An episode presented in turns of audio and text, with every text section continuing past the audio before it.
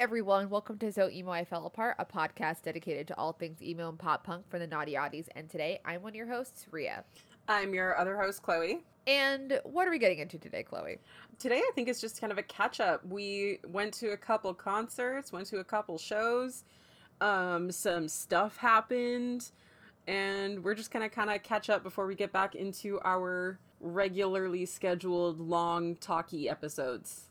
Yeah, we're gonna do like super cash before we get back into the like, hey, here's our citations Mhm. about emo. Before I build a bibliography. literally.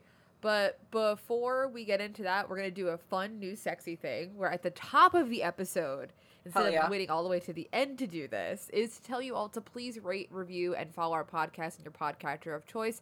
We are available on most popularly Apple and Spotify. That's like the main two places that you can find us. And those places make it really easy to rate our podcast and to review it. And if you have time, throw us a couple stars and if you have a little bit more time please write us an actual comment review it does a world of good in boosting um, our podcast to the algorithms at large that will start pushing our podcast to more and more people and listen to it. And additionally please share our podcast with your friends. It really does help us out so much. Word of mouth is arguably more powerful and more meaningful than any sort of algorithm ever will be. So if you like what we do tell your friends about us. It would So true. be awesome. And one last thing is please follow us on Instagram and Twitter at so emo pod for updates when episodes go live and for also for some like goofs. We do goofs sometimes. We do. So that will be the first place that you will know a new episode goes live about anything that we do. Will be those places unless I maybe podcasts and Spotify has like a little like bloop bloop. Here's a new episode from the thing you like. But besides that, that's where you can find out Yeah. What we're doing. So now on to the actual episode, which I think let's start off with the not emo thing. Yeah, let's did. get that out of the way. Because we got to see each other in person again We did. a month later thank goodness. And then we will again in like in like two a couple weeks. weeks. Yeah. we went to twice. We did. We went to go see beautiful, beautiful girl group twice. JYP's Pride and Joy. Stunning. Literally nations the Stunning. world girl group. Yeah. Like it was insane. like they oh my they were so good. It was the hottest day I have ever experienced in my whole entire life. And we hung out in a parking lot for so much of it. Yeah, like which is insane to me. Like I'm it's it was just like, you know when it gets it was like how with stress, like you'll get up to a point of stress where like it's so much that it just kind of like breaks and like it cancels out and like you can't be stressed anymore. Like that's how Yeah. the heat was. Like it was so hot that like I reached a point where I was like I can't even I can't even feel this anymore. Like I'm I'm beyond it. I've been broken like a horse. um I miraculously did not get a sunburn. That is like trip, legitimately is so impressive. Shocking to me. because this is the dead of winter. By dead of winter, I wish it was the dead of winter. Holy. Me too. The No, it dead of was- summer here. It was genuinely the, like the hottest I've ever lived. It was like 40 degrees Celsius or something like crazy like that, and I don't even know what it was in Fahrenheit. So now, whenever I hear you complain about the heat in Ottawa, I'm like, that's nothing. I mean, that's also how hot it was in Ottawa that week. okay, It wasn't as Fine. bad in Ottawa as Montreal. In Montreal, they had power outages from how hot it was. that's insane. We will get those every so often, but like only on days when it is fully supposed to be like over 100 degrees Fahrenheit. Yeah, So that's when like everyone is inside just cranking the AC. That's when we get power outages. Yeah. But like that is the extreme case. yeah. Of I mean, it. it was it was rough, but the uh, the getting to the show, awesome. Um, you drove. We, uh, I was there with like a like a whole group of girls that I was in New York with, and Right. we took like transit to Port Authority and then from Port Authority there was a like shuttle going directly to MetLife. So we took Mhm. that. And as we were in line for that, there was like a little convenience store like right outside like where we would go to get on the shuttles. And the guy there was like, "Yeah, this line has been like 2 hours. Like people have been lining up and getting on buses." And at no point did I think that's going to mean a 2-hour line on the way back, which I should have because that is what it meant. Yeah. Um That's why I was like, okay, if you really want to take the shuttle, fine. I mean, I don't know that we would have fit in your car though, because there were like six of us. You could have squeezed. Yeah, I mean, I mean, honestly, we should have. But like, do you want to drive all the way into Soho and back? Oh, I would have dropped you off at the Jersey City PATH station. Oh, okay. Well, there we go. that would have worked out a little bit better then. Yeah. That was my game plan was to get you guys to come to the PATH station by me because it's really easy to get to Soho to where I live Yeah. cuz you just take the 406 train over to World Trade, World Trade PATH over into where I am and there's that. It would have been less time. True. We just, we all just so were like, we want to go home and we don't want to think and we don't want to work. We just want to sit down and be at the hotel. So that is what we ended up doing, but it took a very, very long time. And you also had like the worst Uber driver out of MetLife. Like, I don't understand what his.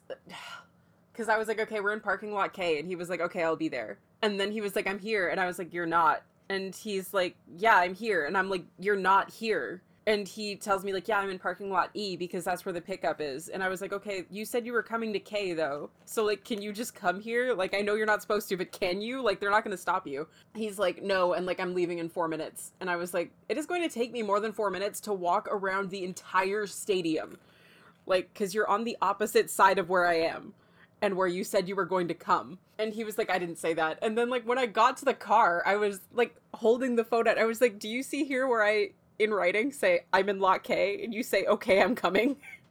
And he's like yeah. And i'm like so that's where the confusion came from. From you saying you were going to do it and then not doing it. What the fuck ever. I got we got back to the room. It was fine. And the Yeah. show was phenomenal. They were all it amazing was so good. Here's the thing: if you're listening to this and you're like an emo pop punk person who like was heavily involved in bandom back in the day, and you haven't made the transition to K-pop yet, you're doing yourself a disservice. Um, it itches the same part of the brain as like following specific record labels and all the interband politics and drama and friendships and shit like that. Same shit, different language. Yeah. Like I will say that the music was the hardest thing for me to make the jump to just cuz like with uh emo music I was so focused on like lyrical content, so listening to Mhm. stuff that was like I can't access the lyrics as much or as quickly was like a bit of a struggle for me, but I think that I around the same time that I started being like okay, stop pretending that you're too good for pop music and like listen to Right. stuff because it slaps and not necessarily because like you're looking to have a deep meaningful connection with it like there's room for both of that in your heart and that is definitely around the time that i was like more open to listening to k-pop because i was just like it's like i'm i'm trying to have a good time and like it's fun and like it will take me longer to access the meaning that is there but like it's still worth it See, that's so interesting that you listen to music based on lyrical content verse, ver, uh, versus just general sound beforehand because that's what how I work. It's like I have to like just the general sound of the song and then I can get into the lyrics. Like I whenever I listen to albums on the first try, it's just like am I listening is like the vibe good? Do I like the melodies? Do I like the, the how just the the vocal quality sounds? And I'm like, okay, yes. Then I will get into the lyrics. yeah So it was really easy for me to do K- uh, pop punk to K-pop because of that. And additionally, I was like super into listening to like anime OPs back when I was like true 10 yeah to 14 yeah and go like learning who was writing, who was doing the anime OPs, and then going to listen to those bands on their own Mhm. outside of just what they would be doing for anime. yeah That I was like, this is sick. It's like why I like Asian Kung Fu Generation. and well also because they're good so They're they fucking slap in like L'Arc-en-Ciel and fucking uh what was the other? Oh, Ore Ska Band. Loved Ore Ska Band. Who were they on Warp Tour. were on Warp Tour and they fucking killed. Like they were I so good on Warped. angry. I did not go to that year's Warp Tour, but my stepsister was so nice and like went out of her way to go to their booth to like Mhm. go get something signed for me. No, they were incredible. they were fuck, they were so good. I want to say they were playing like Shira Girl stage Uh-huh. And there were so many of them and they were in like almost school uniforms and oh, just oh yeah, like they, they did the the white the short sleeve white button up black tie and Yeah. like, black Dickies pants. And, like, Exactly. that was the uniform they wore for everything. and just playing like the, The most best ska you've ever fucking heard? ska just like up there with like a full band like brass and just like going to fucking town and like it was definitely a band that like almost nobody at Warp Tour was like, I'm specifically going for these girls, but like everyone who was there was like, fuck yes, there's a ska band. Like, thank God Yeah. there's ska here. And I just don't care wh- who's making the ska sounds as long as it is ska and they make really good fucking ska. It, they're incredible. So- Yeah. Like, fuck, I love them. Okay. That's your that's, That's- your assignment, listeners. Is if you haven't listened to Ore Ska Band, go that go do that. Yeah. They're on Spotify. They Ore. O R E Ska Band, all Yeah. one word. They're so fucking good. Their biggest fan is my uncle, who also came with me to Warp that year and like got one of their posters and was just like, these girls are like the most technically skilled people here this year. Like, they are so impressive. And I was just like, yeah, dog, like they are. He has one of Well, their that's just- posters on his fridge. ska. Like, yeah, dude. like they're so fucking good. They also like constantly played pink instruments too. Like they played a pink Yes. trombone and like rose gold trumpets. It was so they're so fucking good. Yeah, Um, sick. they did. I think they were like the ninth or like twelfth Naruto OP. Their Oh, for real? Pinocchio was the Naruto OP. Yeah. Hell yeah. That's how I found out about them. There used to be this MIDI. Okay, so there used to be a not MIDI site, but like definitely almost like a GeoCities like website that was like an encyclopedia of like all the anime OPs you've ever ever heard before in your life, and you could search by series. And they would send you, and it would be like a file sharing website, so you can actually download the full song MP3 for anime OPs. And like that's how I was listening to like that's how I initially started listening to Ore Ska Band, and then I distinctly remember that's how I got a majority of my L'Arc-en-Ciel at the time. That's how I discovered Dir En Grey and Mhm. like MUCC and the Gazette and like all the visual Oh K bands. God, The Gazette is so website. good.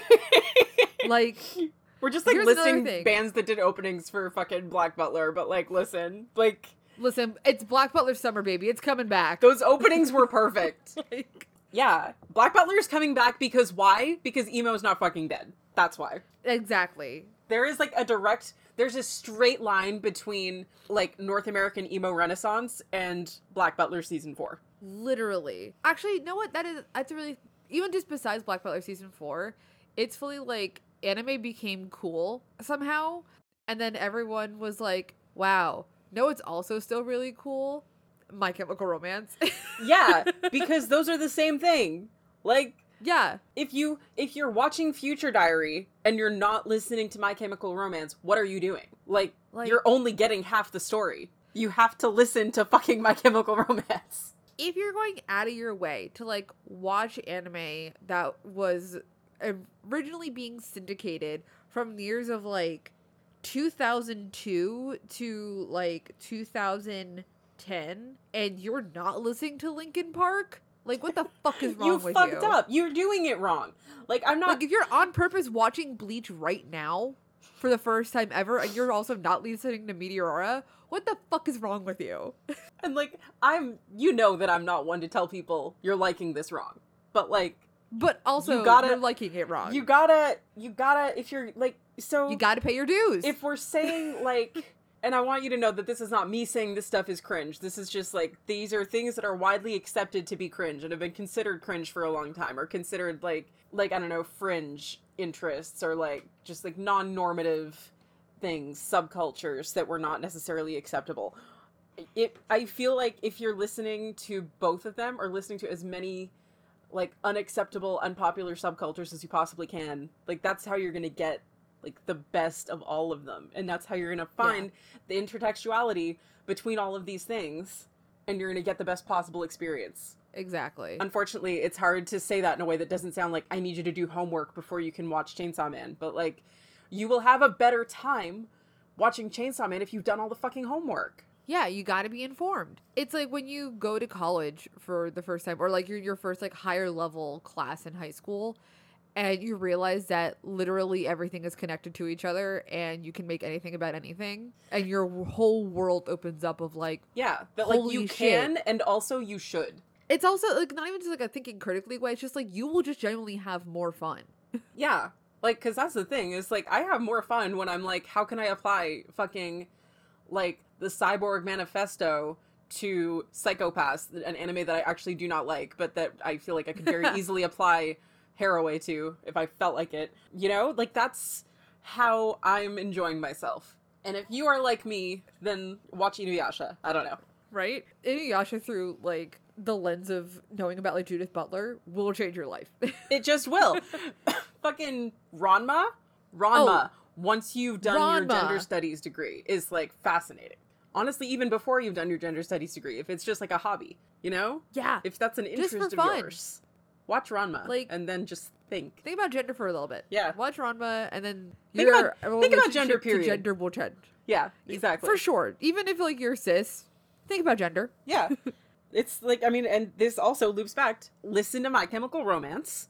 Think about gender for a little bit, and it's all gonna I mean be that's okay. what we did in when stage gay. Yeah. Which, if you haven't listened to our stage gay episodes, go listen to those because we get a lot into the stuff that we're talking about right now. Just like, but with the applications of performative queerness and queerdom as theater and how it interacts with the scene and the bands and all that. And like, we're gonna talk about that shit all the fucking time. Yeah. But constantly. our stage gay episodes, we get into that a little bit more. Yeah. So we were talking about twice, We which were. wasn't. Twice, twice engaged in a little bit of stage gay. A little bit. Well, yeah, with girls uh, were- with Sana and were- Momo, just yeah.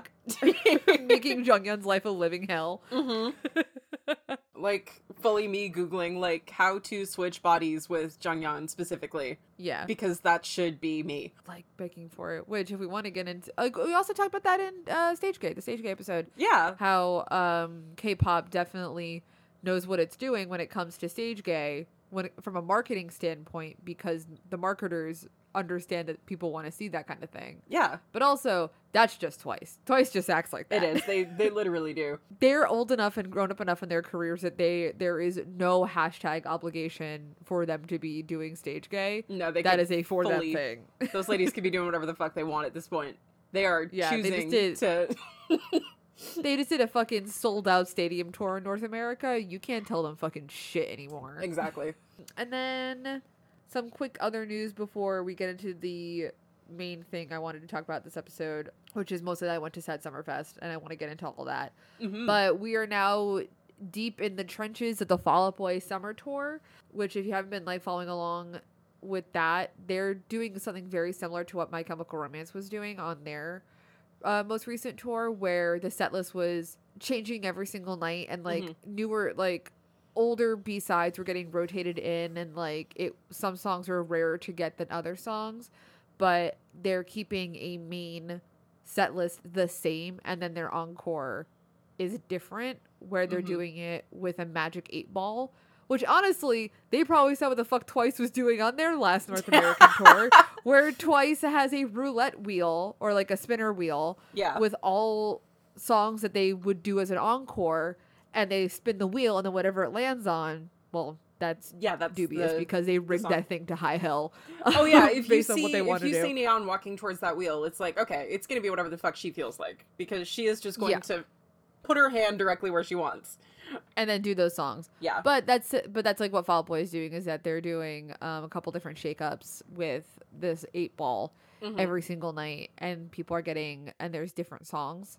Some songs have been repeated. Some songs have only been played once. The most notable one being "Fucking Bang the Doldrums" Bang being the performed Doldrums. live for the first time ever. Literally, and now ever. they've done it multiple times now. And if that motherfucking ball doesn't play it in New Jersey, Peter Kingston Lewis Wentz the third and I are gonna have some fucking words. it's so like I so I have not been like staying up. People have been kind of like streaming these shows and like live blogging them the same way they were with MCRs and like I have not really been like staying up to watch them or to like pay attention to the live blogs because like I work a lot of opening shifts and like I just I go to bed early and then I wake up And early. also with like My Chemical Romance, there was the novelty of this like fuck the they're finally back. too. Yeah, and also and the outfits the outfits. So it was like, okay, I'll go to bed once I know what Gerard is wearing. Um, and with this, there's not necessarily the same pressure because it's like, well, they're gonna be wearing what they're wearing. Pete wears a skirt often enough that I'm not like staying up at night to see it. he's not getting hit, bespoke costumes made No, he's not. and wearing them like but Gerard was. like, it has resulted in me sending like a couple different like frantic 4 a.m. texts, like they fucking played Bang the Doldrums for the first time ever, and then having to wait for everyone else in the world to wake up so that they can Mm-hmm. be with me for this. Sorry, I just ate a spicy pickle. And the spice yeah, went down my throat the wrong way. awful. I'm so sorry. You have to edit I that also, um, we'll see. Well, I don't know if my big mic is picking it up. My AirPods for sure are giving you an Yeah, auditory no, they are. experience that is miserable for you. It also Yeah. doesn't help that um listeners, I'm in the throes of like my it's not an allergy, it's that I hate humidity so much. I live in the northeast and it's hot and so my AC is cranked all the way down until from starting from like Memorial Day weekend to October. So we've now had 2 months of me just immersing myself in the coldest, driest air possible that my nose is just constantly stuffy for like 2 months in the summertime and it starts in July every single year. So my nose is so stuffy right now cuz I refuse to subject myself to any humidity from the out of doors at all. yeah, that is so fair. That is all to say, I do own a humidifier. I just n- never feel like filling it up. yeah. but back to fuck uh, Fall Out Boy. Also, notably, things have been happening on the Fall Out Boy tour so far. Is uh, the Academy is opened up for them at Wrigley Field, which I like. That is the fucking show of all time to have been yeah. at. However, that's like st- beautiful. it it was like really poetic for that to have been the Chicago date and the start of the tour. hmm So I initially was thinking about going, and then I was like, listen, the tickets are gonna be so fucking impossible to go. Yeah. But also, I was that bitch when the My Chemical Romance tour initially got announced. I was like on my public Twitter accounts being like, if you're not from Jersey, you shouldn't and are not allowed to go to this fucking show. I was like, you are not from New Jersey. You are not from Newark. You don't get to go to the hometown show. These are from the bitches who are from New Jersey and also never left. Yeah. So stay home. Stay the fuck home. I did get anonymous hate for saying that, but I was right to say because night one was full of people from out of town and the vibes fucking blew in that crowd. And then when they announced night two, all the people who were actually from New Jersey were able to get tickets and the vibes were a lot better Correct. because New Jersey has the best fucking crowds. So I was New right Jersey to say that. plus me. Plus you. well, you're an honorary New Jersey citizen at this point. I feel like I'm like uh like combative enough that I that I can be Oh. from New Jersey. For sure.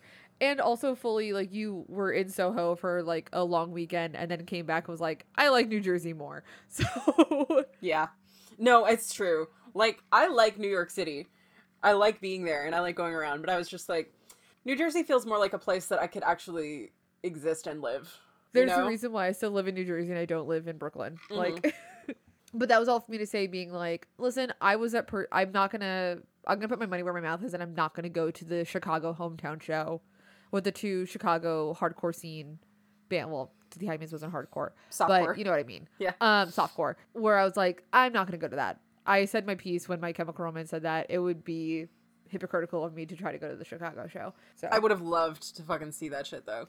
I'm hoping that uh the Academy is like fantastic. does a tour after this. It was mostly just I wanted to see the Academies again. I haven't seen them since the 10 year reunion tour for, or the 10 year anniversary tour for um, almost here. where Yeah. they played Starland Ballroom. So like I Mhm. haven't seen them since, and I would like to see my sleep paralysis demon William Beckett one more time. Yeah, he's looking so milfy lately. Like this is so milfy. a tremendous look for him. Please take it on tour. Let us all see you. I miss you. I miss you. And and like here's the, it is the perfect trajectory for like what he looked like during peak almost here into Santi era. Mhm. Like this is the natural progression that he would go from that look Exactly. to milfdom. yeah. He looks like he's a milf and also should be in Dead Poet Society. Yeah, it's like if you spend like your early mid 20s, early 30s with like everyone in the world like saying, "Oh, like you look like a girl." And then as like a full adult in like your late 30s, maybe early 40s, I actually don't know how old William Beckett is. Yeah, I have no clue off the top of my head. And like you still kind of look like just like a beautiful mom. Like Exactly. Yeah.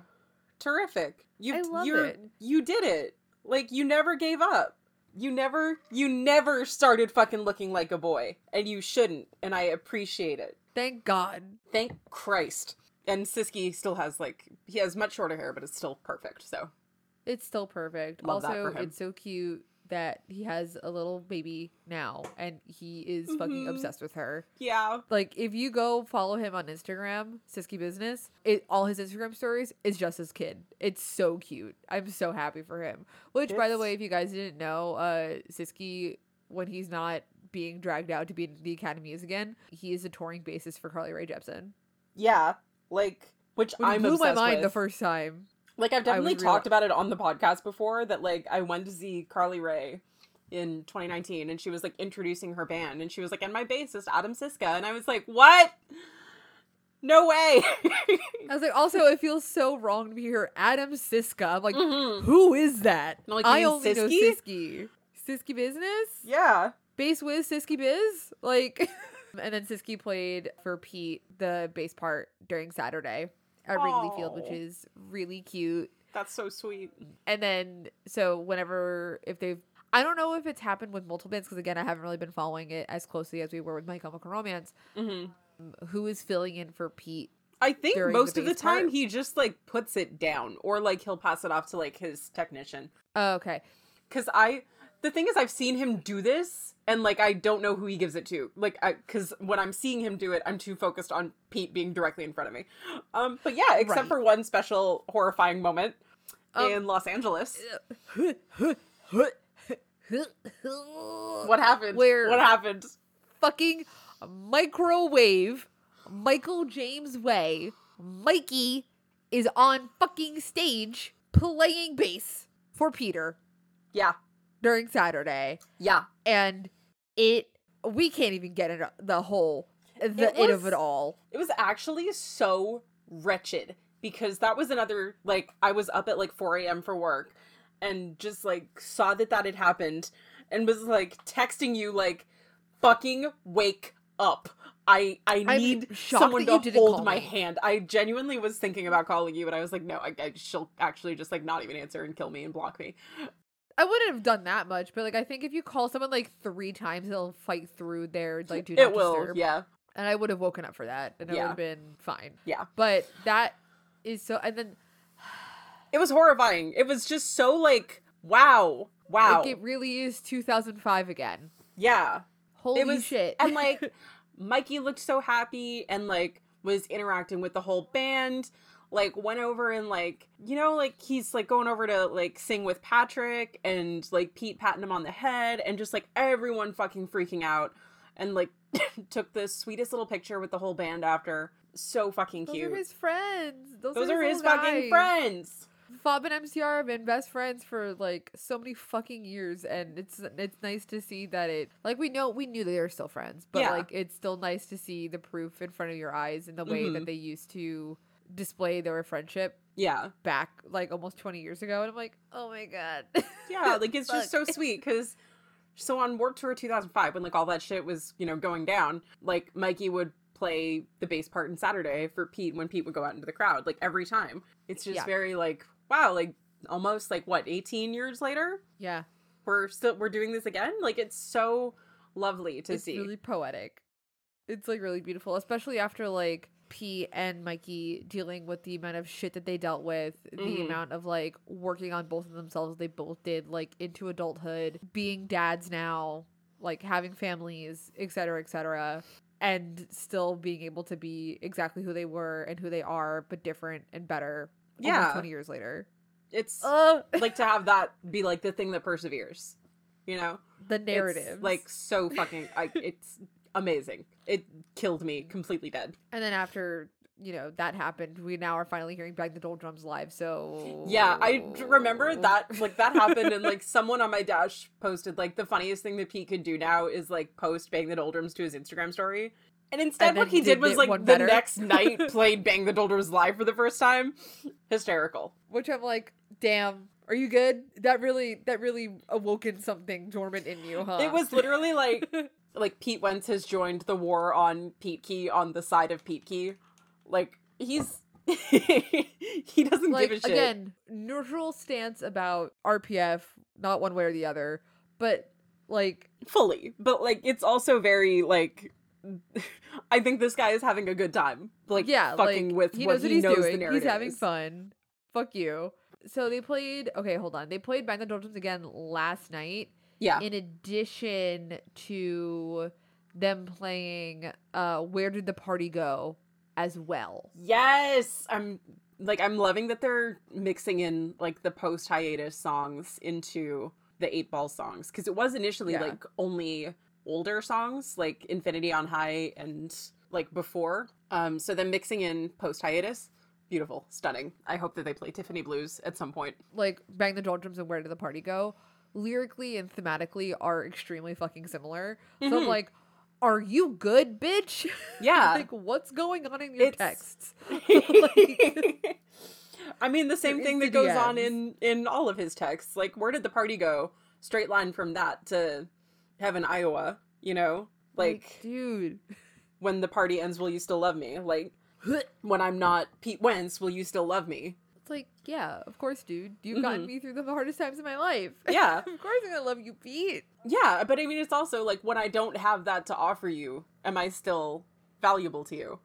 It's it's so heartbreaking, but like Ugh. that's that's what we come here for. Yep, heartbreak feels good in a place like this. It literally does. um, and then what else is going on? Uh, Taking Back Sunday released a new single. I think they're going to be releasing a new album soon, sooner rather than later. Thank God. Which I didn't know until I saw Taking Back Sunday the other night and was like, oh shit, new stuff. Which, by the way, that new song sounded really good hmm and sounds like classic Taking Back Sunday. hmm Like they're still doing what they do best, which is be Taking Back Sunday, just, you know, as a band that's been together for like 20 years. yeah. So it's been really nice. But getting to the main part, main beef of, not beef, but like the chunky bits of this episode, I went to Sad Summerfest. Hell on yeah. Friday. It was my first Sad Summerfest that I've gone to, and also my first time going to PNC Bank Art Center, which is a big amphitheater venue here in Jersey. I've just never gone to like none of the bands I've ever cared about that's gone on tour have played there before. Mhm. And we're seeing Fall Out Boy there. So I'm glad Yes. that I went to this to know what to expect from the venue hmm um before going to Fall Out Boy. But It honestly, it looked smaller than I kind of expected when you were like showing me the pictures. You were like, "Yeah, this is where we're gonna be on the lawn." I was like, "That's still very close."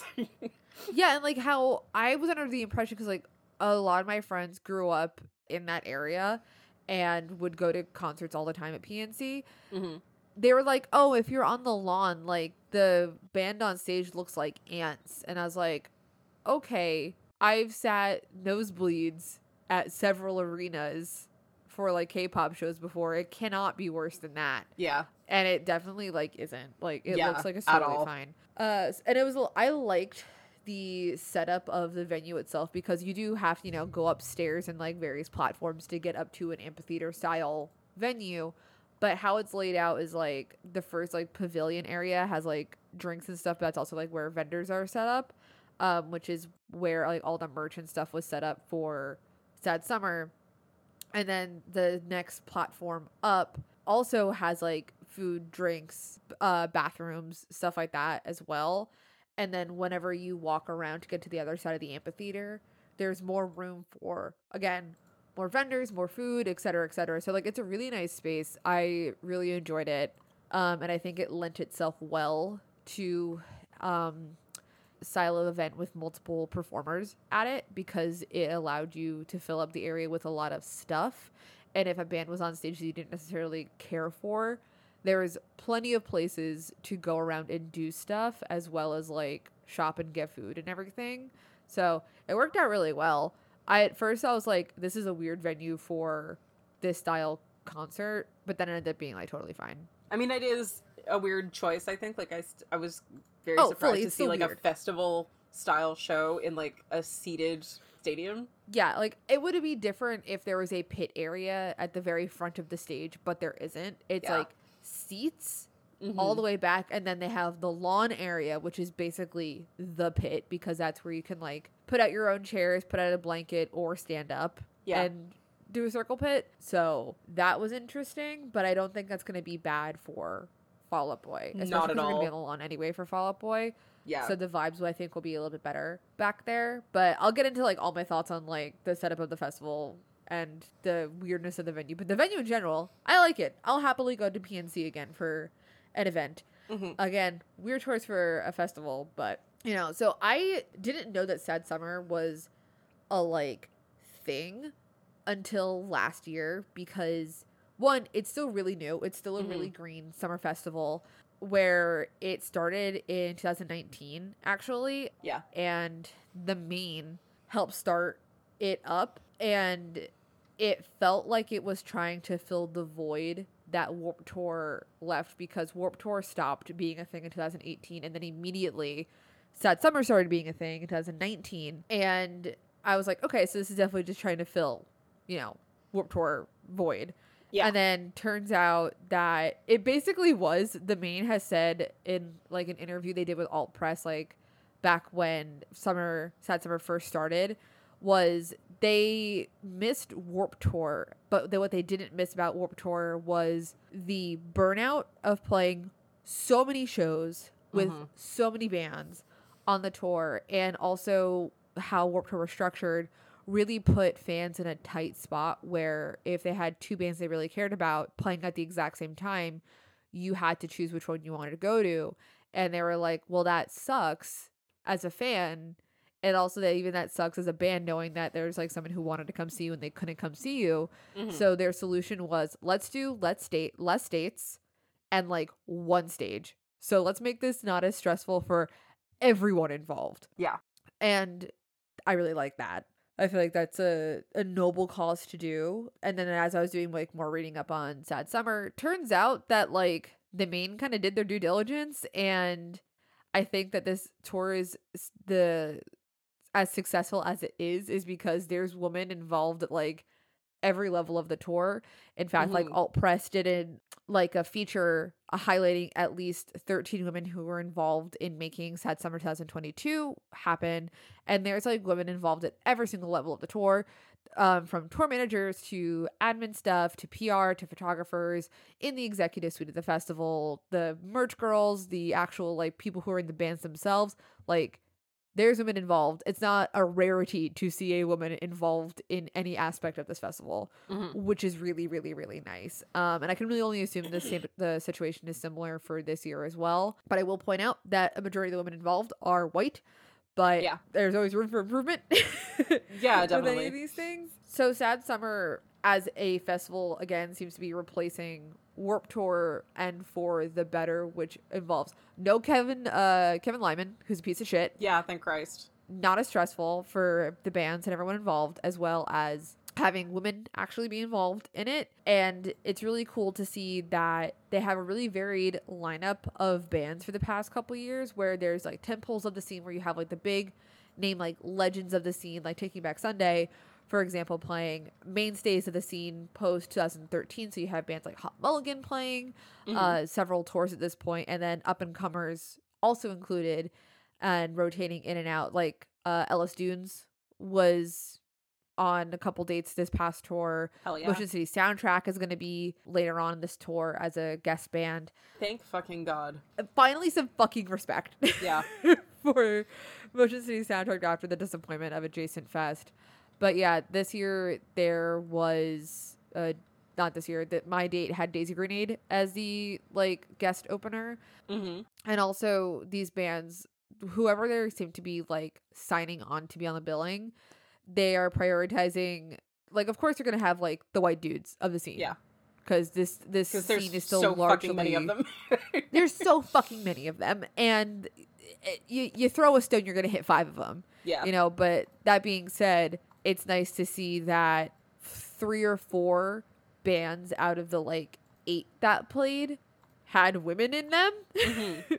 which I can't believe is a thing. You're like, wow, four bands. That's Yeah, crazy. still like a, a pretty tiny number, I guess, but like for like a a smaller like festival that's almost being played more like just like a normal like tour with like billing that's in order, you know, Yeah. Competing stages. Like it's it doesn't fucking happen often. It really doesn't. And then the other thing I found out about the tour leading up to this one. So again, they initially were going to start in 2019.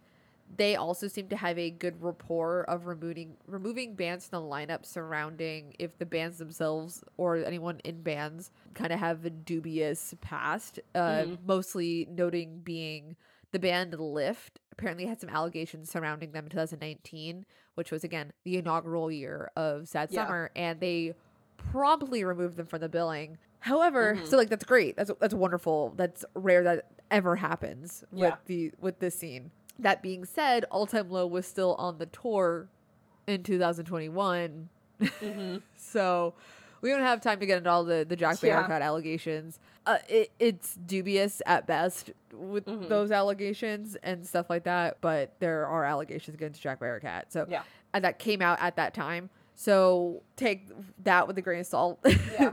with their efficacy of, you know, Yeah, because it does like make me wonder. Like, did they either do some kind of internal investigation and decide like, okay, there's not enough evidence here that we can remove All Time Low from this tour and not have them like retaliate legally somehow, you know? right. versus them just saying like well people haven't really heard of lift and people have heard of all time low so like they're the bigger draw so like that's like we're gonna keep them you know like i obviously like i uh, i i don't work there i don't know what that stuff looked like but and I couldn't find anything that was out there concrete.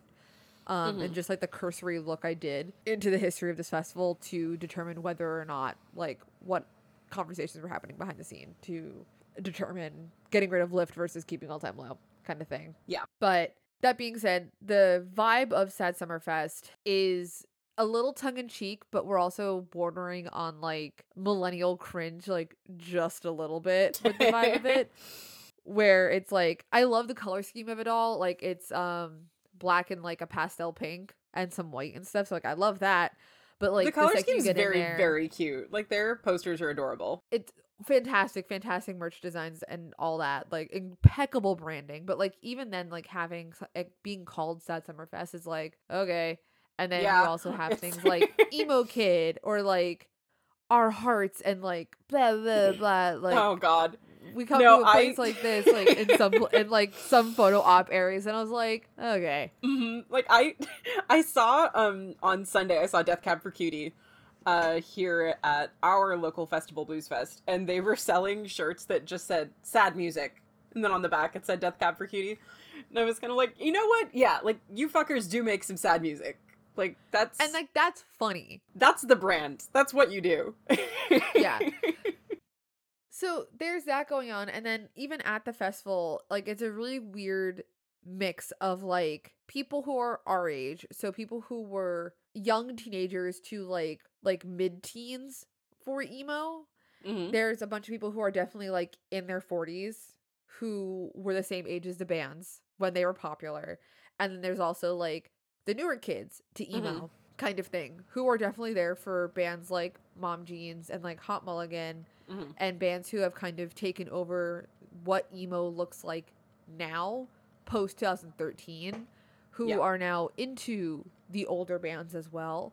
So like it's nice to see the scene is still alive and thriving and the people who established it are still there and then there's people who are up and coming and like keeping it alive but also yeah, there's new blood. there there's new blood and like but there's this weird like juxtaposition of the the festival's branding itself and like some of the attitudes of older fans being like emo isn't dead it was never a phase etc etc etc and acting like there was a complete dormant period of emo when in fact bands like fallout boy Panic at the Disco, The Maine, Taking Back Sunday, etc., etc., have continued to still make music. Mm-hmm. It just sounds different than when you were a kid. And then you also have what emo sounds like now, which is like that kind of what we consider the Midwest emo sound that the front bottoms popularized back with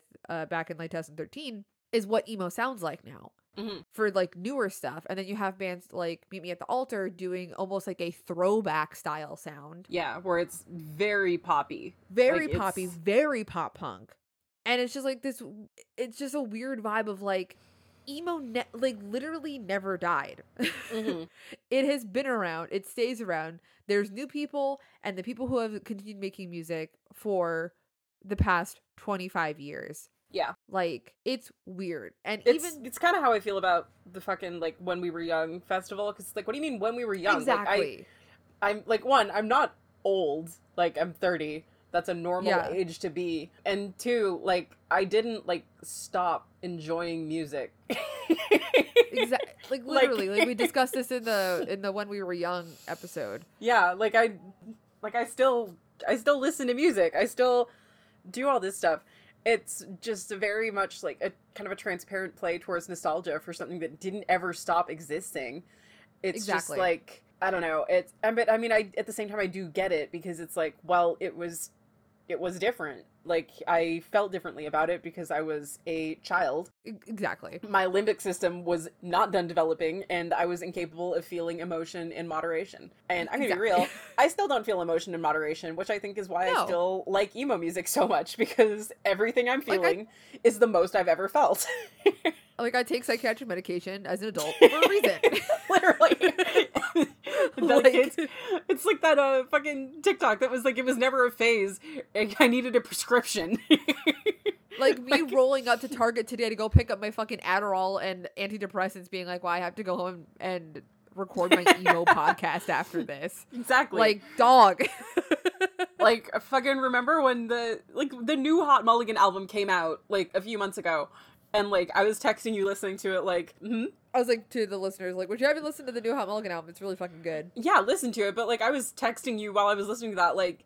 I'm crying. Like I'm trying to pack for my trip and I'm really just crying. Like this is so sad. Like, don't But- worry, emo is still emo. Yeah, emo is still emo as hell. different. that album fucking rules though. Like it's uh it sounds very new, it sounds very current, but it was also listening to it I was like, "Oh, these guys like listened to Taking Back Sunday. These guys listened Yeah, to Mayday Parade. Like Yeah. it's and it's all coming through, but like it's very much still like current emo. yeah. Like I really enjoy that Hot Mulligan sounds like when emo still sounded a little more hardcore. Yeah, like I like that these singers sound a little bit like shit, you know? Yeah, like but it's not screamo. Yeah. They're just So- like they're they're yelling at me.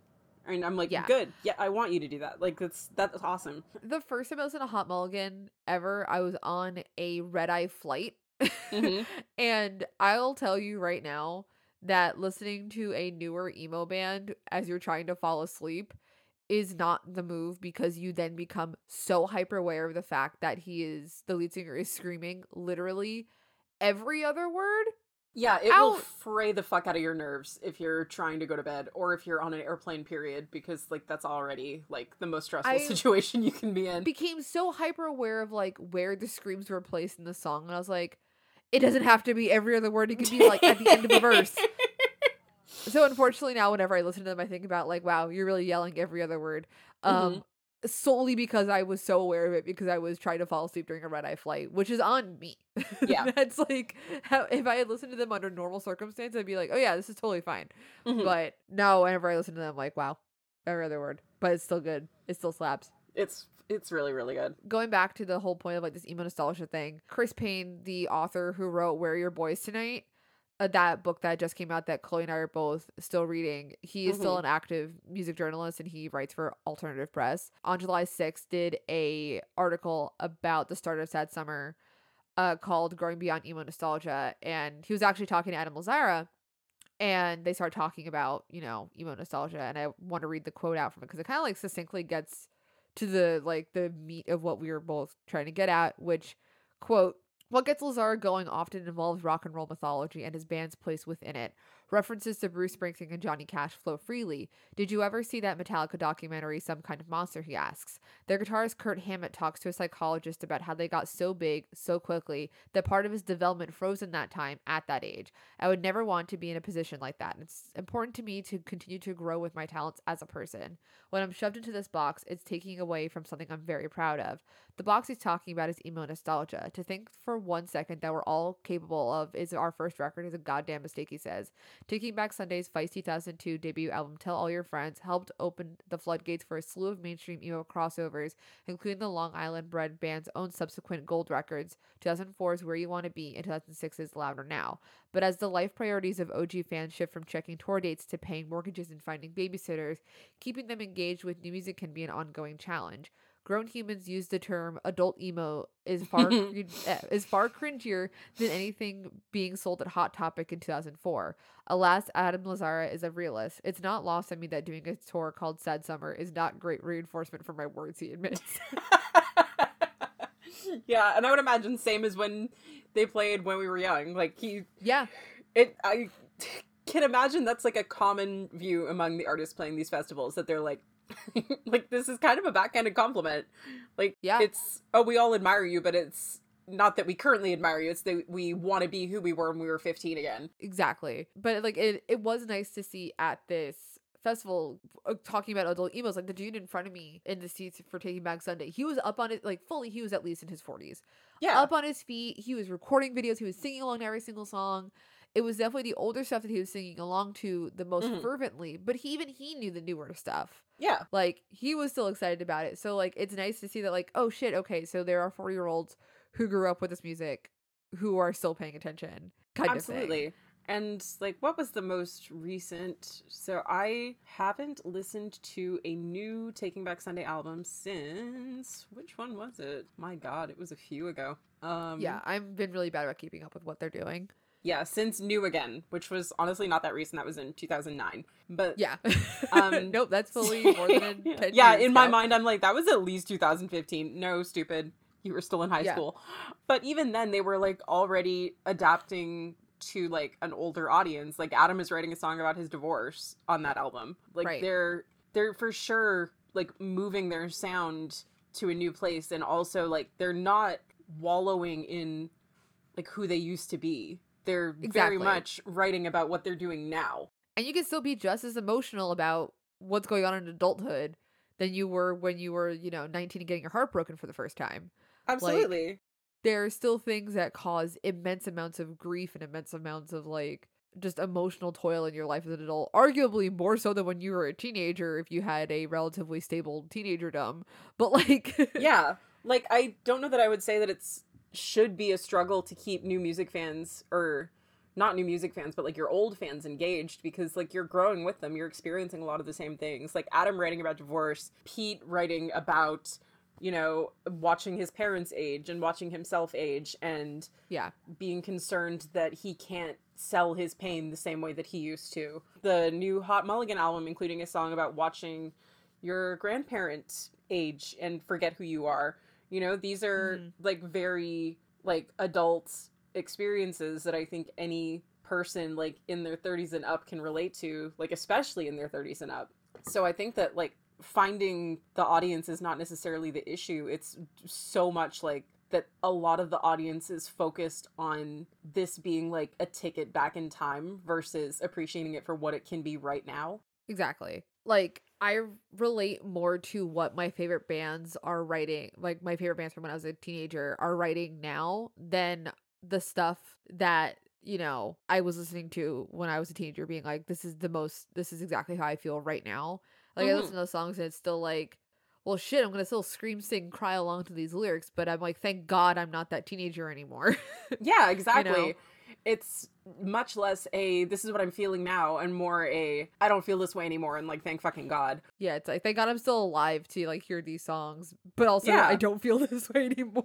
Holy shit. Yeah, exactly. I'm I don't know, I have so much appreciation for for uh, Adam Lazzara for not just giving in and doing that because it would be so easy for Taking Back Sunday of all bands to just coast on that nostalgia forever and just like play Tell All Your Friends over and over and over again and like rehash their beef with brand new over and over and over again. Like, Well, that's gotta be miserable, know? especially with like what we know about brand new now, and Yeah. like to be associated with that for the rest of your life, fucking blows. no, Like, exactly. of course they played. They of course they still played the old hits, of course. Yeah. But the level of hype and care and attention that they gave to every single song that they played was really refreshing And even Adam on stage was like, listen, I know that a lot of you guys are here to hear our old stuff, but we have new stuff coming out. We're going to play one because we're excited about it. And I don't care if you don't want to hear it, but I hope that you like still think about us after Yeah. you go home tonight and like think about our new stuff. And frankly, I will. The new stuff sounded fantastic. And I'm like Yeah. really excited for this new album. Apparently, it's going to be produced by a more pop producer. Like, apparently, the producer has done like BTS and Blackpink of all fucking What? things. And which is wild. So I'm like really excited to hear like fucking rules, what this actually. is going to sound like. I need Jennie on the On- fucking Taking Back Sunday album. right now. Literally right this second, call her up now. like get her off the set of the idol she needs to be Yeah. like on this album instead like I'm so fucking serious. Get her in there. like i think that they would really th- would really thrive i think Yeah. Yoongi Yoongi on a fucking Adam on a fucking not Adam sorry there's all of Taking Back Sunday a Taking Back Sunday album would be so fucking good Yeah, no, that would fit he would go well. so hard on it because his Yeah. rapping style leans more edgier and harder and like Mhm. yellier would be so good Yeah, I I think we got to get that crossover like fast. I mean, it's coming though. Like who who was it? Ordinary Heroes Xdinary Heroes. Xdinary Xdinary Heroes. It- that covered Welcome to the Black Parade. and they did American Idiot at their concert. What? Yes! Okay. Okay, Okay. yeah, listener, like listener, fucking get get them in here. Get them in here right listener. If you want to listen to what um K-pop's take on pop punk is, listen to Xdinary Heroes. They're so fucking talented. They're good kids. I'm so excited and to keep hearing what they're doing. They cite their influences as like Green Day, Fall Out Boy. They love pop punk. These kids live and breathe rock music.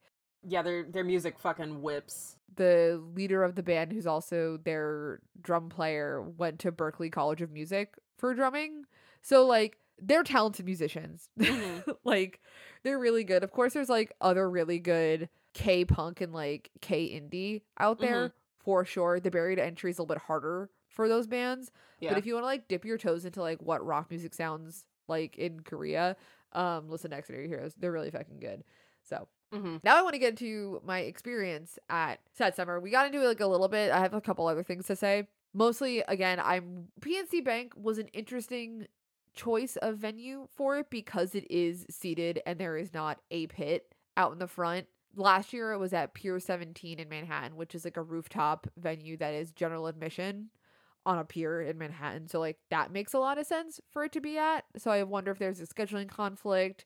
They expected a higher attendance to be there this year, so they went with the more higher occupancy level venue than the one in Manhattan. I don't know. I'm not a tour manager. I wasn't involved in any of the process, so who knows. So it was a little bit weird, I will say, I won't lie, that it was all seated, but it was fine ultimately. But the lineup this year, we've I've mentioned it a couple times now, it was for my date at least, it was Daisy Grenade, Stand Atlantic, Mom Jeans, Hot Mulligan, PVRIS, the one with the V, Head Automatica, uh, the Hell Taking Back Sunday. yeah, fucking head Automatica in in 2023. Let's go. Um, I felt really bad. I've never really given a shit about that band. I like a song by them, which is just Beating Hearts Baby. I mean, because it slaps. It's a good slaps. fucking song. But that was definitely our go up, get more drinks, get food, and go pee band. And uh, everyone else also seemed to have the same idea, except for my poor boyfriend who had never heard of this band in his life. He is drunk. We made What? him stay at the seats, and he was like, "Know what? Great band. I had a great time. Those dudes are old as hell and we're having so much fun." And I'm like, "Now, what do you mean is old as hell?" He's like, "I don't know. Maybe in their 40s." And I'm like, "They're not. They're fully in their 30s, dude." Mhm. Um, but he was like, I had a great time watching their set. So thank you to Josh for the review of Head Automatica. we love Josh. We love Josh. Unfortunately, we did miss Daisy Grenade's set because we were busy going to Wawa. Which makes me so sad. I love them so much.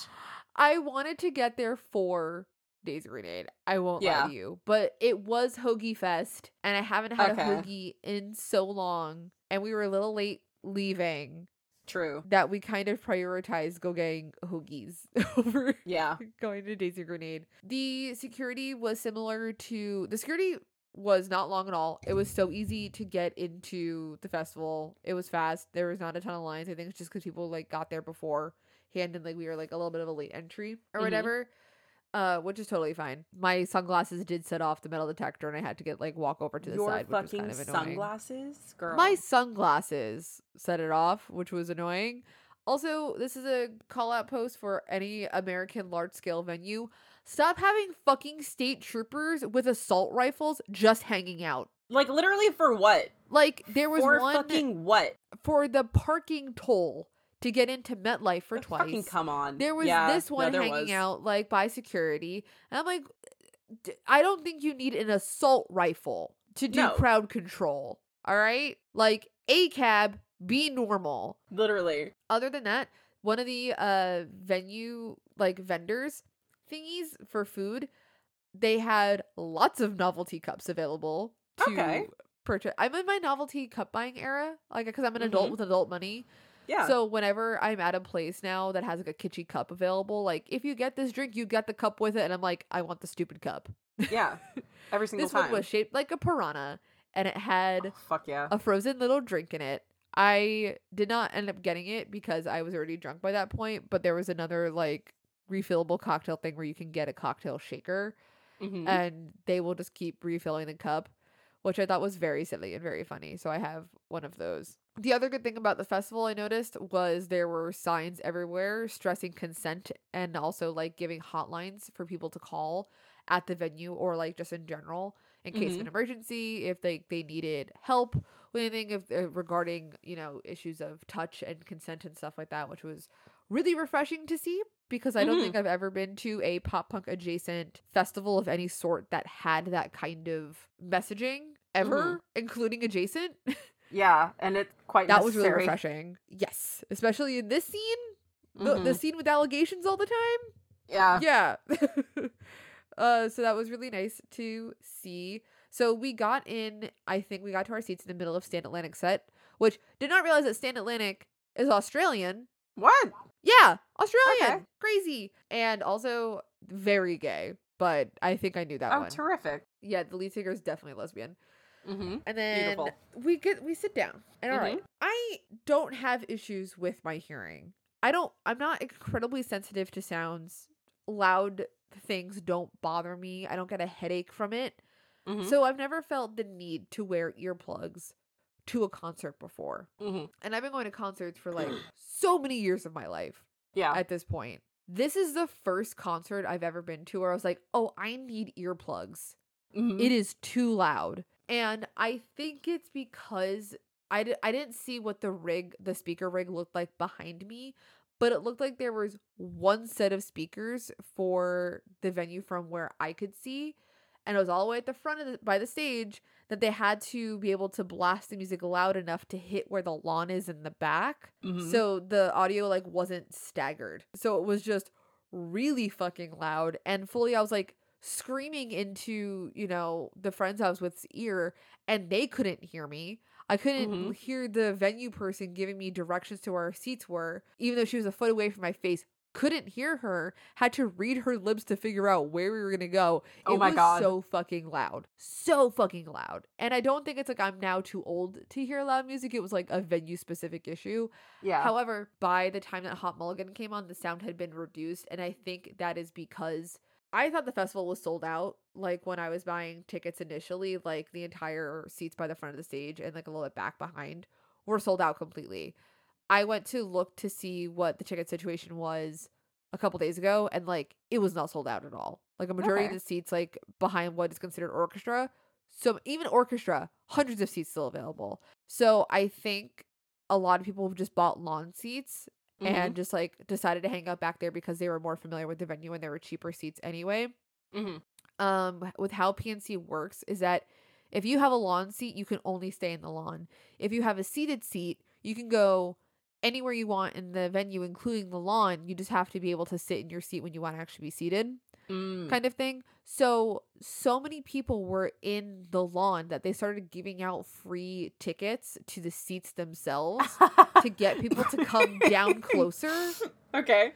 And so, like, once they gave out the free tickets to get the people from the lawn to come sit in the seats, that's when the volume got lowered. Oh, so I think Oh, it definitely was a thing. Like they had to blast it for the lawn. So I'm thankful that the venue did that, or else I would have been miserable for the like the entire time because of how loud it was. Like Mhm. Josh uh took out his AirPods, the AirPod Pros, to turn on the noise canceling feature on, so we oh could my hear. goodness. like that's what it was like. Josh also though, like, and I think that we need to talk about this on the podcast very briefly. Is that when we went to dinner with Josh, he had his AirPods in the whole time, and I thought it was just like a noise canceling thing that like he was maybe really sensitive to noise. And then later you Yeah. were like, no, he's listening to audiobooks. And I was like, while he's like talking to people, and you were like, yeah. like Um, audiobooks or he was listening to like his own music one airpod in one airpod out so he can still like be involved in the conversation but he just wants to hang out listen to his own shit But like we were It's walking down crazy we were walking down the street to get to dinner and like he had like he took out his AirPods and put them in. And I was like, "Oh, he like doesn't want to hear all this traffic." And then later you were like, "No, he's listening to an audiobook. He was listening to like a fucking Discworld book or some shit." yeah And like he was fully still talking to us. Like every I- time he it- saw like, a Nissan nuts. Altima, he was like, "Man, some real Nissan Altima behavior out here." And I was like, "Yeah." um and then later I was like, "How could you hear us and listen to a fucking audiobook the entire time?" He's built different He's he's literally built different.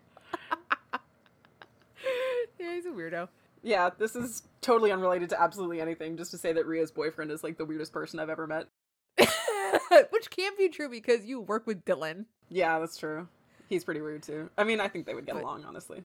oh yeah 100% fire sign shit Yeah, true. Actually, the stage setup allowed because again there was no pit but the stage is not like feet above the front row on the stage and like it's very close to the front row people that the you could just hop off on that stage and it's totally fine which mm-hmm. the bands did do that a lot yeah, so during Stand Atlantic, because it was still earlier in the day, they hadn't moved people up front yet. So the crowd in the seats was pretty thin. So I can only imagine what it was like playing on the stage, being one of the open, like what is considered an opener band. mm-hmm. Seeing that there's not a ton of people around, like that's gotta suck, especially because you know that if this was a pit and everyone was gathered at the front, it would be like the kind of sized crowd that you're used to and the kind of energy that you're used to. But instead, everyone is all spread out. And so it got to the point where Stand Atlantic was like, if you don't get your asses out of the seats, I'm coming down there. And then Hell they yeah. did. Yes. like the guitarist got down, just like walking around. Then the singer got out onto into the crowd as well. Did the last song out there. And Stand Atlantic also very funnily had a crew member come out with a flag that just said last song alert on it. Which is so fucking funny. That's really funny. And then like effort, but the word gay was crossed out, and then it said last underneath it, so it's like gay song alert slash last song alert. So I guess the last song alert is also a typically a very gay gay, song song alert? So it's very funny, and I enjoyed that. So also John O from the Maine got into the crowd. The Maine put on a great set. I have never been a huge Maine fan.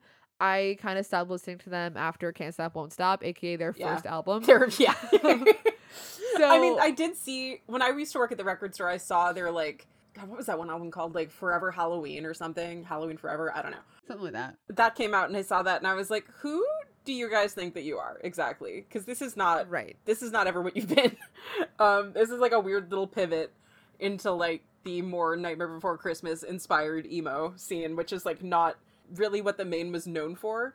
So I just kind of like, oh, No. weird. I'm not gonna listen to this because I'm busy. But their Um, trajectory of uh, as a band apparently has been like they've really had a lot of sound evolutions over like Mhm. the like 15 years they've been a band. They put out like 9 albums. oh yeah, I mean, just looking at the album covers, it's very like, ooh, we're They're always pushing themselves to do something different, which is really exciting and seeing them live again cuz I hadn't seen them since like the AP tour in like Yeah. 2009 I think. I haven't seen them Mhm. since then. Made me want to go back and like listen through their discography like post when I stop listening to them, just seeing what they're up to because I do follow Jac Vanek on Instagram. Yeah. And again, I have been obsessed with her wedding content, and her and Jared from the Maine are now officially married. They had their courthouse wedding hell yeah! a couple weeks ago. So congrats to them. jetting off to Paris soon. They're gonna go to Paris soon. I am yeah. so excited to see what this French Riviera wedding is gonna be like. But I was like, I follow her. I see like Jared the Maine on her Instagram story like all the time. I should probably like listen to them. Yeah. Um, but Jono also came to the crowd, and I was like, wow, the last time I saw you, you were yawning in a photo with me, which is really funny.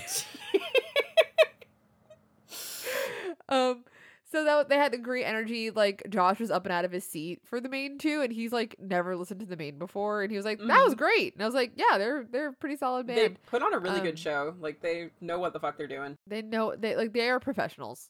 Yeah. Like that's what I'll give them a lot of that they are professional musicians and they are professional performers and they know what the fuck to do and how to work like the crowd. I have only seen them once, and it was quite early on in their career, and it was at Warp Tour, and like even then, they like technically very very good. Like knew yeah, how the fuck to to behave and to play their instruments, and like Yeah. sound was good. Like they just they knew what they were doing. they they they're killing it. They I don't know. They played like a band that had existed for a much longer time than they did. Yeah, so I got nothing but good things to say about the Maine now. Yeah, I'm like, shit. I'll No, I maybe mean, I'll they're- get they're into good. them. yeah. Might listen to something else by them. yeah, shit. Like apparently Pioneer was really good, and that was like from forever and a half ago. Mhm. So I might my homework for this evening might be going to listening to uh Pioneer by the Maine. Maybe it should be your homework too. See, you listener, hey, tell us, are you a fan of the Maine? What's up? Do we need to Give us some like Rex. Yeah. You guys listen to them? What, like, what's your vibe on them? Tell us on Twitter and on Instagram. Wink. Also, shout out to Mom Jeans. That was the main band that like Josh came with us for. Again, Mhm. listeners, my boyfriend, he was not an emo kid in the slightest, despite Mhm. my stories about his older brother trying to bum a cigarette off of Gerard in the Clifton Target parking lot several years ago.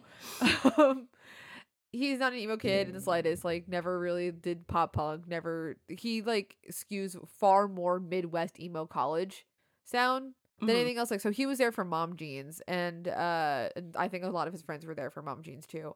But I, they had a great set. I like how Mom Jeans sounds more live than I do in their recordings. I will say that. Mhm. Uh, but also shout out to them because they're the only band that specifically thanked by name their crew members working on the tour with them, as well as the people working the larger tour in general, and then also specifically thanked the venue staff as well, and made everyone give a round of applause for the venue staff. That's so lovely. That's More so bands should do lovely. that. Nice, polite boys. Mhm. Hot Mulligan was great. We I talked about Take Back Sunday. Take Back Sunday, like they put on a fucking phenomenal show. Adam Lazzara n- never has had it, never lost it, and continues to still have it. He is a fantastic frontman. I just love him. Goes to the drawaway school of I need a corded mic so I can whip it around. I need it for Mhm. reasons. Yep. He is like I understand that they wrote that lyric, the, the band that shall not be named. Uh, mics are for singing, not for swinging. Yeah. But They're for fucking swinging. Sorry. he was whipping that thing around like he was Indiana Jones. Like Yeah. it was it was wild. I'm like, if that cord doesn't break by the end of this tour, I will be shocked. Yeah. Like I don't know, him and uh Geoff Rickly from Thursday both love to just swing the fuck out of a microphone. And like it is so fun. And they both have like a tremendous amount of control on that thing too, which is like Yeah. honestly impressive because like it I feel like it's very easy to just lose control of something that you're swinging around like that and like bop someone on the head. Oh yeah. But they're they're doing okay. I think that they have a, a career of potentially going on the Ren Fair circuit should they ever decide to not be an emo band anymore, where they are the like fancy whip people. I Mhm. think they could make that transition very easily. Yeah.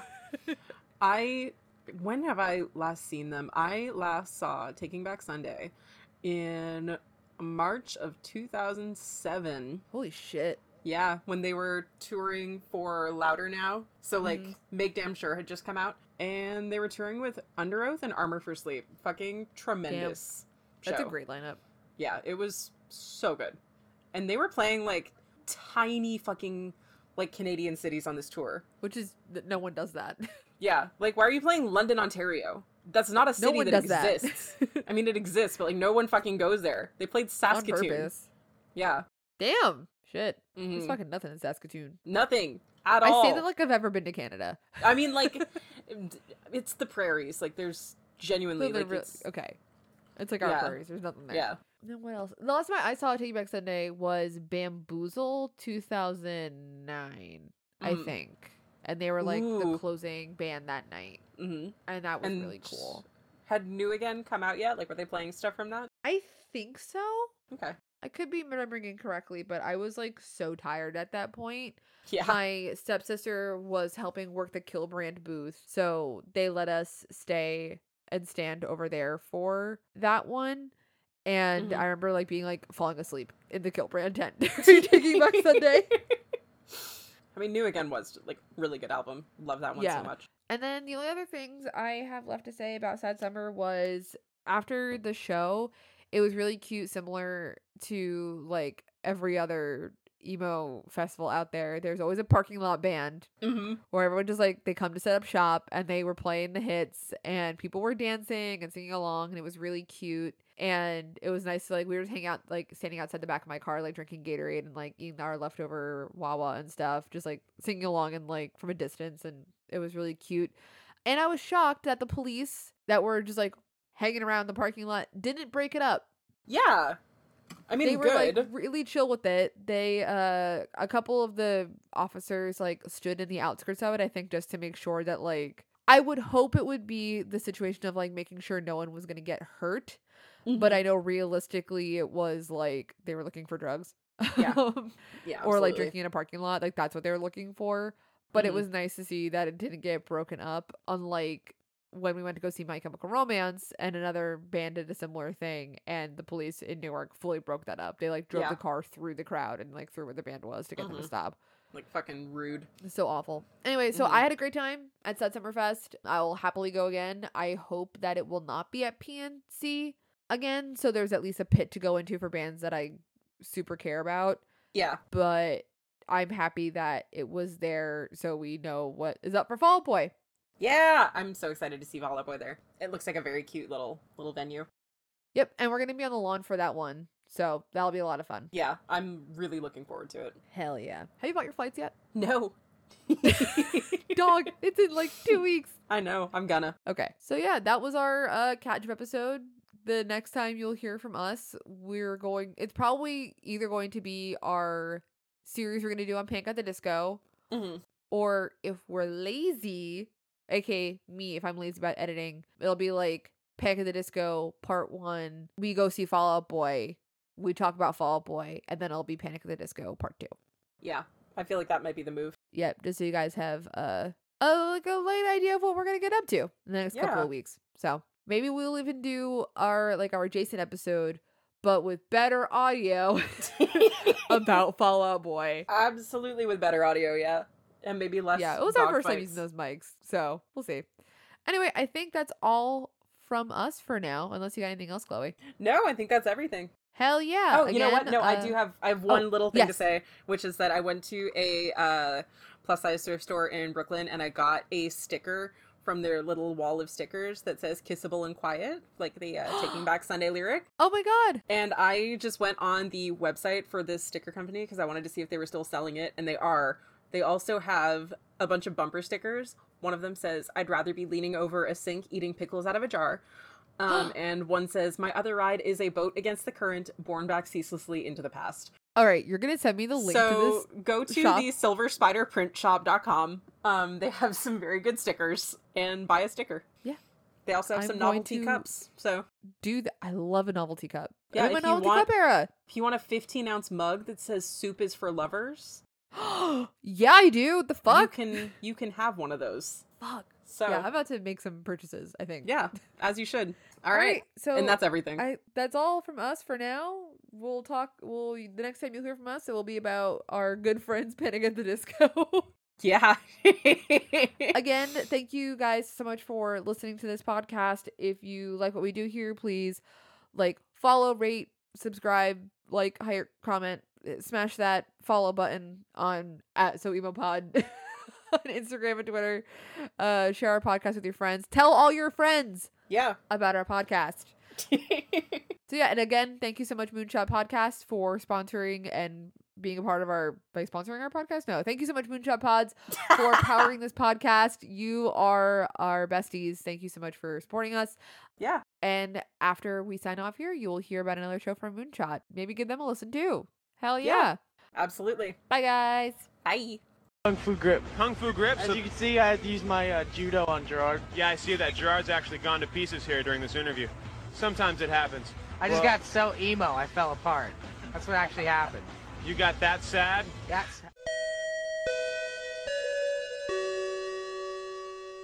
Hi there, my name's Max Newland. My friends and I love anime, but you don't have to take my word for it. Hello, my name is Max Kostrak, and I have a confession today. I do love anime. Hey there, my name is Stevie Matos, and I love anime like I love yogurt parfaits. I watch it, I engage with it, and I think about it a lot. Give me a good bed of mechs, sprinkled with some harem anime, a slice of life, and some little dabs of a sports anime. Let's go. Mm. Now, doesn't that sound delicious? Join us every Monday at the After School Anime Club, a podcast where we play fun games and talk through the anime classics of the 90s and 2000s. That's the After School Anime Club, available now on your podcatcher of choice.